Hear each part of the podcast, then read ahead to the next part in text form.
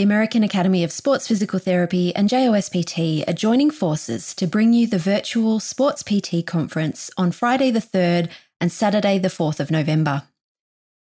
This is the premier online event for sports physical therapists in 2023. The conference blends the best in clinical practice with the latest in research so that you are in the best position to help the patients and athletes you work with. From what to do to reduce injury risk to top strategies for boosting the athlete's performance, the 2023 online conference has you covered. Check out the link in the show notes to see the full conference program and to secure your ticket.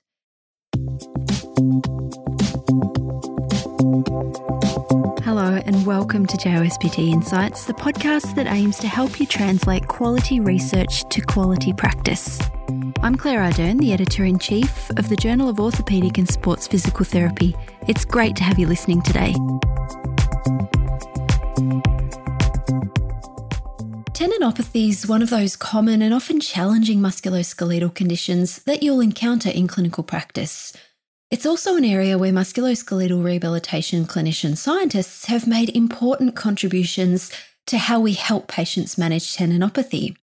From the types of exercise programs and doses you might prescribe, to how you help patients progress loading when they're working towards returning to sport, and even what advice you might share about injection therapies. And when it comes to measuring outcomes, it's no different. Today, we're talking with one of the next generation of clinician scientists in the tendinopathy field.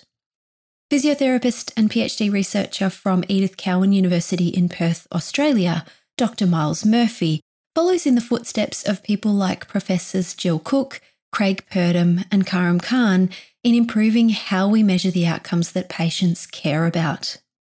Please check out the show notes today for links to the key works that we mention in the episode. Okay, let's get into it. Dr. Myles Murphy, welcome to JOSPT Insights.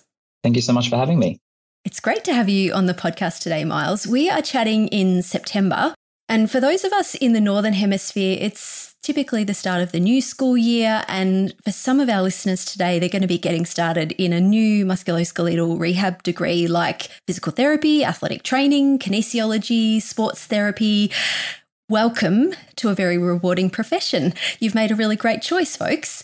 And when you work in the musculoskeletal rehabilitation field, as Myles knows well, tendinopathy is a condition that you're going to come across fairly often. And it's really interesting because you're going to come across this condition in people from all walks of life different ages, different activity levels. Tendinopathy is really one of those conditions that you have to get comfortable managing and treating. It can feel like a challenging condition for clinicians and patients and athletes to manage. And a cornerstone of making an accurate diagnosis in tendinopathy and then delivering an appropriate treatment is assessing the problem really well. And that's why I'm so pleased to have you with us on the podcast today, Myles. You've got plenty of experience as a physio helping patients and athletes manage tendinopathy. And you've also spent quite a bit of time as a researcher studying tendinopathy. What are the outcomes that patients and athletes with tendinopathy really care most about, Myles? If you know what they care about, it's a lot easier to treat. And I think that's something that is so important in clinical practice is that from patient to patient, there's going to be a big variety of what people think is important. The athlete will be far more focused, for example, on return to play as opposed to necessarily pain. They might be quite happy to tolerate pain. Whereas your patient that's coming in with grumbly pain and the, the pain starting to impact their general life activities, you're going to treat, you would think, quite differently in the goal setting and how you determine what you want to do is going to differ. I guess from a research perspective, the best guidance we have on what is important is from the ICON statement that Bill Vicenzino led, which came up with nine core health domains for tendinopathy. So these are different sort of domains of which a lot of different outcomes fall into that patients as well as researchers thought were really important. And that includes the patient rating of the condition, their capacity to participate in everyday life activities like work and sport, their pain with loading. This is their specific pain that they get if they're hopping on the spot or running, their general level of function, psychological factors such as fear of movement or stress, physical function capacity, which might include, say, how many calf raises you can do, or your jump height, the level of disability. Disability being a bit of a composite score of multiple domains, including pain and function, overall quality of life, and then pain over a specified time frame, which would be things like morning pain or how bad the pain's been over the last week. So I will typically, when I treat patients with any form of tendinopathy, really reflect on these domains and try and figure out for the patient in front of me which are the ones that are the most important that I need to, to quantify, that I need to measure, and that I need to try and improve for them to get them the outcomes that they're after. I think that's really important because one can quickly feel overwhelmed when you go through and you think, okay, there's nine domains. I've got to cover all of these things. How am I going to do that? I've got a limited amount of time. Yeah, and I think that's one where clinicians, everyone's private practice setting is different, everyone's athletic setting is different. And so, really, a key clinical skill is being able to drill down into which of these sort of domains are important at different time points. So, in your initial consultation, there's a very different focus on what domains might be important, which you'll get by listening to the patient's story, as opposed to what you might be reflecting on throughout the course of the treatment journey. So, Myles, it's sounding like there's a lot of that honing your active or reflective listening skills so that you can really drill into the key factor or factors that you're hearing from the patient or the athlete, as opposed to saying, okay, in the early phase, I ask about pain and I ask about function, and then I move on to return to sport later. Return to sport might, for someone, be the most important thing, and you really need to pay attention to that early in your assessment.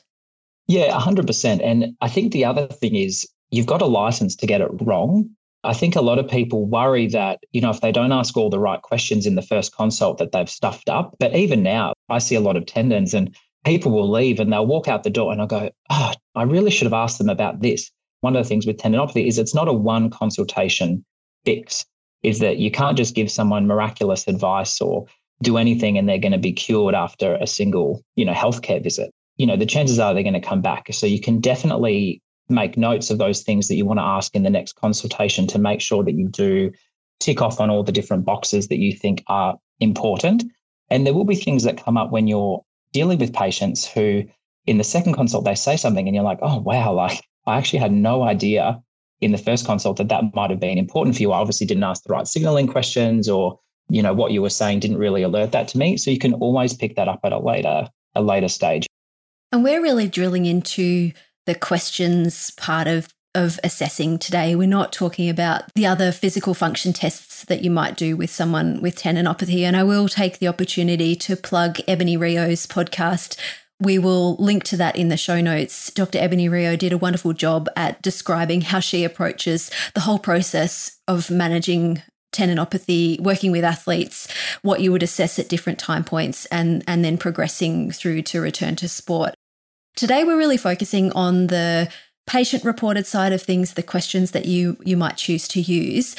Myles, how did we typically or how do we typically evaluate patient reported outcomes in with people who have tendinopathy? I'll take this from two fronts. I'll talk first about sort of what the research says researchers measure, um, and then I'll talk about what clinicians do. So there was a quite a large systematic review that was led by Karin Silbernagel, which published in Sports Medicine in 2022, which looked at all of the different outcome measures that people had used in tendinopathy studies. We'd done a similar review about five years prior, and we came up with the same thing, even though we'd only used exercise based interventions. So it doesn't matter whether you're looking at the exercise literature or the surgical literature or the injection literature. The two measures that people are most commonly using are some form of pain with loading, which is typically a, a, visual analog scale or a numerical rating scale of pain.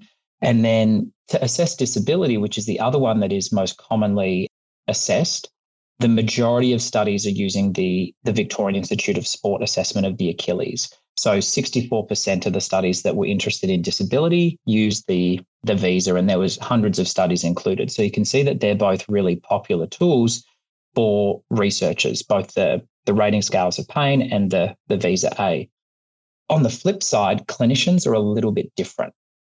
So we did a qualitative study where we spoke to clinicians. So these are people that were all practicing. And we asked them what they do in clinical practice and also what they think they should do in clinical practice.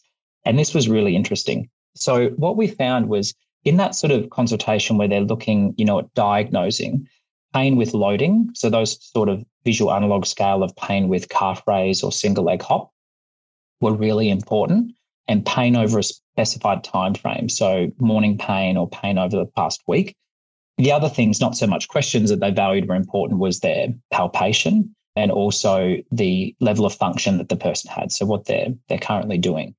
And that was very different than when we looked at the assessment over time. So when they were then assessing someone over time, palpation fell right out of the mix, which, you know, makes total sense, right? And physical function capacity, so their ability to perform physical tasks like calf raise to fatigue, etc., ended up being the most important thing. So clinicians really valued how the physical function was changing over time, as well as the pain with loading pain over a specified time frame. And this is where disability became a bit more important. So those measures like the VISA being more important for clinicians from what they thought as far as change over time, as opposed to needing to necessarily need that in the first consult. In this study, as we then asked them, as I mentioned, well, what do they think they should do? And it was very different. And we also asked them why we do, why they do certain things. And there was two main responses from the clinicians is that A, they had time and financial constraints. They felt that they didn't have time or the capacity to say give people outcome measures and wait for them to fill out And they also felt that they did some things because they felt they had to. So a lot of clinicians felt that palpation might not have necessarily given them a lot of extra clinical value versus what they already do, but they felt it was something that they needed to do as a part of the I think one participant referred to it as the show to demonstrate that they knew what they were doing. We haven't necessarily, with some of the tools that we've got, considered some of the barriers that people have in clinical practice to make sure that we develop tools that are usable for clinicians. Myles, you mentioned Achilles tendinopathy before, and we are zooming in on, on Achilles tendon, Achilles tendinopathy today. Let's talk about the VISA which is a really common patient reported outcome for tendinopathies broadly. It's not it's not only used for Achilles tendinopathy. It is very common in and people reading research articles looking at assessing and diagnosing and, and treating Achilles problems will find the VISA. But it's got some shortcomings. So what are the shortcomings in your mind of the VISA? the biggest problem with the VISA it was it was just ahead of its time in the way that you know the VISA was developed i think it's over two decades ago now and it was developed before there was any good international guidelines on what a prom should entail and actually when you go back and look at what was published at the time the VISA-A was actually one of the best published studies it was actually a really good study of how we understood prom development but over a couple of decades things change and probably the biggest criticism that I think there is of the VISA is that there wasn't patient involvement, is that it was done by a group of expert clinicians and researchers. So you can see, even with the questioning, that the questions in the VISA are very much relevant to things as far as how we understand tendinopathy. Your pain, your stiffness, your able, ability to perform functional activity, but it doesn't necessarily translate to what a patient understands and it doesn't necessarily translate across all different types of patient groups. You've set me up beautifully to ask what's the big reveal for today's podcast. Today we're we're promoting a new scale, something that is building on the fantastic foundations of the VISA. So tell us about tendons A, Myles. The tendinopathy severity assessment of the Achilles, which in short is the tendons A, and what this is, it's a new tool to predominantly look at disability. But disability is complex because, as mentioned earlier, it's sort of a composite measure of multiple domains. So it's incorporating things like your pain, your capacity to do things. What we did with this is we took the commonly utilized tools that already assess disability. So the VISA, the foot and ankle outcome score, and we sort of condensed as a steering committee those questions into what we thought were important. And we created a basically a skeleton structure of what a new outcome measure should look like. then what we did is we consulted a number of internationally recognized experts in the research field, as well as clinicians. And we said, okay, well, this is what we've come up with. What do you think is important? And we, they were able to add in whatever they thought was valuable or provide commentary on any aspect of what they thought would go into the tool. And we included people with physio, podiatry, general practice, sports medicine, orthopedic surgery. We tried to go as broad as possible. And then once we got their opinions on what they thought were important, we went to the patients, and it's quite funny, um, not to discount the expertise of my colleagues and those that were involved in the study, but the patients actually provided far richer data as far as what should go into the, the prom than the professionals.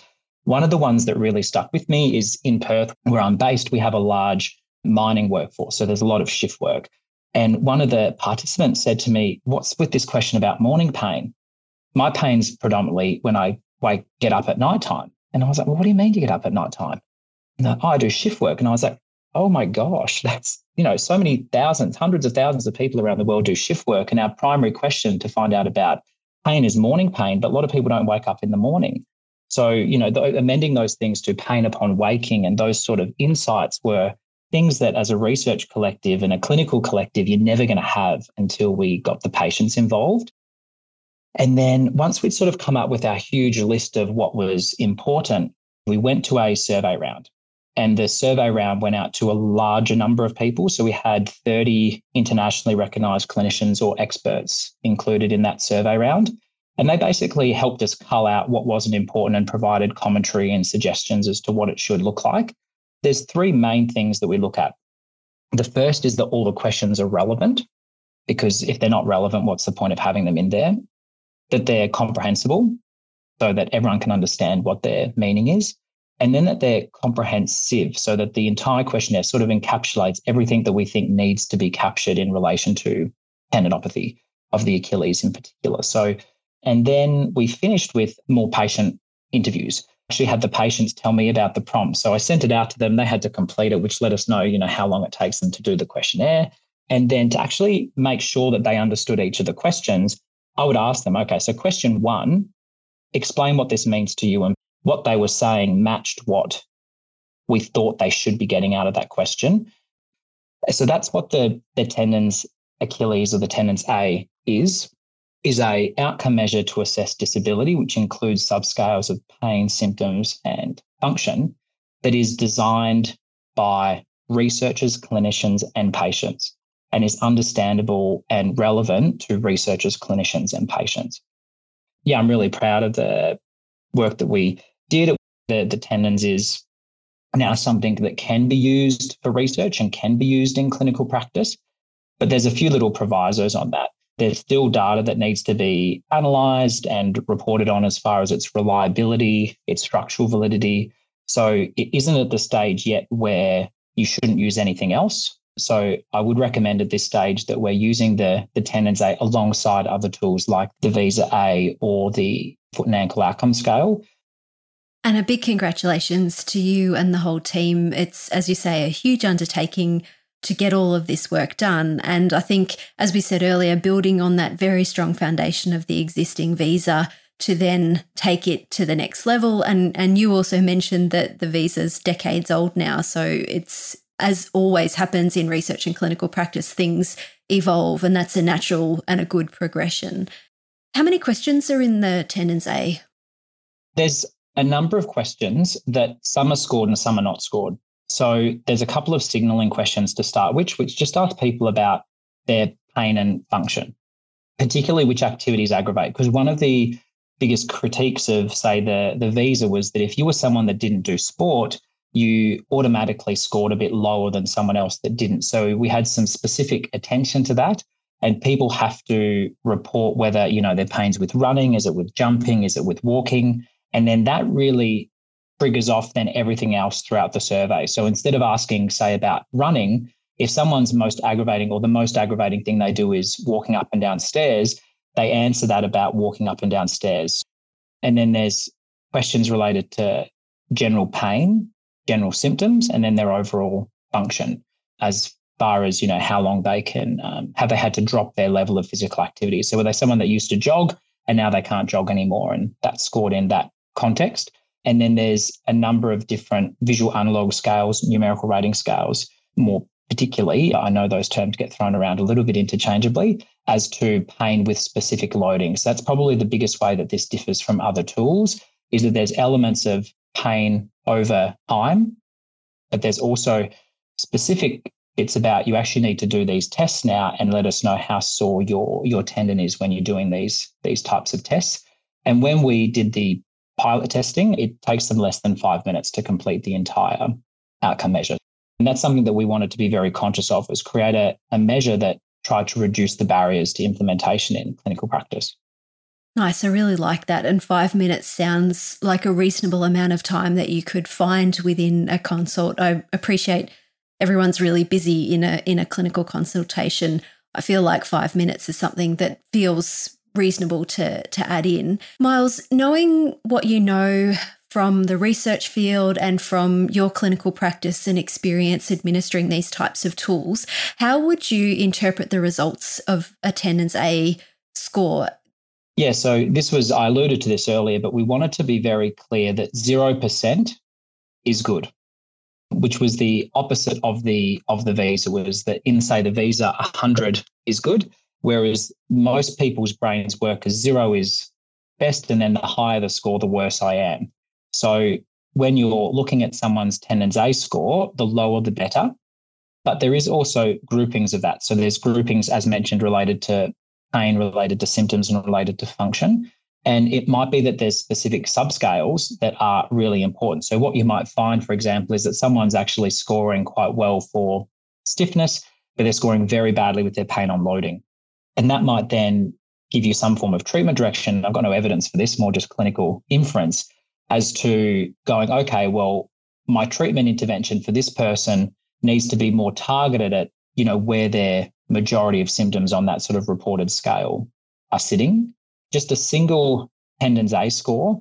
At the moment, we don't have any data, and I don't think there is for the any of the existing scales as to what that means. Just if you've got a bad score to begin with, for me, it's more about change and being able to see that over time these things are changing and changing for the better. So their pain with loading is decreasing. The amount of time that they have stiffness after they do exercise is decreasing. And you should be able to track that quite clearly. Now, as we wrap up, Myles, you alluded to it earlier that TENDINS-A is still in its infancy, really. You've done a power of work to get to this point, and there is more to go. Give us a taste of what's to come. What are the next steps for TENDINS-A, and when can we when can we ditch the VISA-A? I guess is what I'm asking. I don't know if we'll ever be able to ditch the VISA-A. It will depend whether our testing in the next phase is good. So, what we've done is we've done a very large survey of participants with the TENDINS-A as well as other scores such as the VISA-A and the foot and ankle outcome scale. And what we're going to do is we're going to have a look specifically at the structural validity, which is letting us know that all the items on that tool are measuring what we think they should be measuring. If someone's more severe, as far as their Achilles tendinopathy disability, they should be on the higher end of the spectrum for every question on the on the TENDINS-A. They shouldn't be, you know, a 10 out of 10 for everything and then a zero on another question, because that would indicate that some of those other questions aren't telling us what we think they are. So we are in the process of doing that, as well as looking at the reliability, which is really important to make sure that if people do fill out the tool on consecutive occasions that they are able to get similar scores if their symptoms haven't changed. That is tricky in tendon land because tendons can change daily. So, usually with reliability, you might look at something a week later. But if you did this tool on a Monday and you've had nice rested few days, and then you redo it on the Friday, but on the Thursday you went for a big run, you could actually score extremely differently because we know that tendon pain can change so dramatically within a short period of time based on load. So the way we've structured the reliability is within the same session.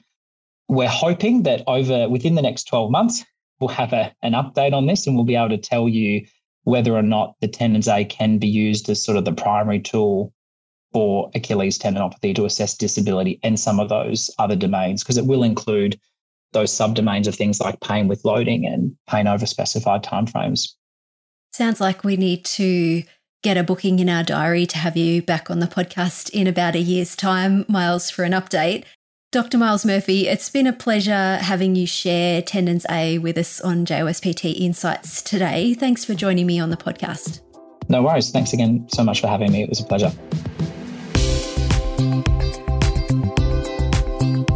Thanks for listening to this episode of JOSPT Insights. For more discussion of the issues in musculoskeletal rehabilitation that are relevant to your practice, subscribe to JOSPT Insights on Apple Podcasts, Spotify, TuneIn, Stitcher, Google, or your favourite podcast app. If you like JOSPT Insights, help others find us.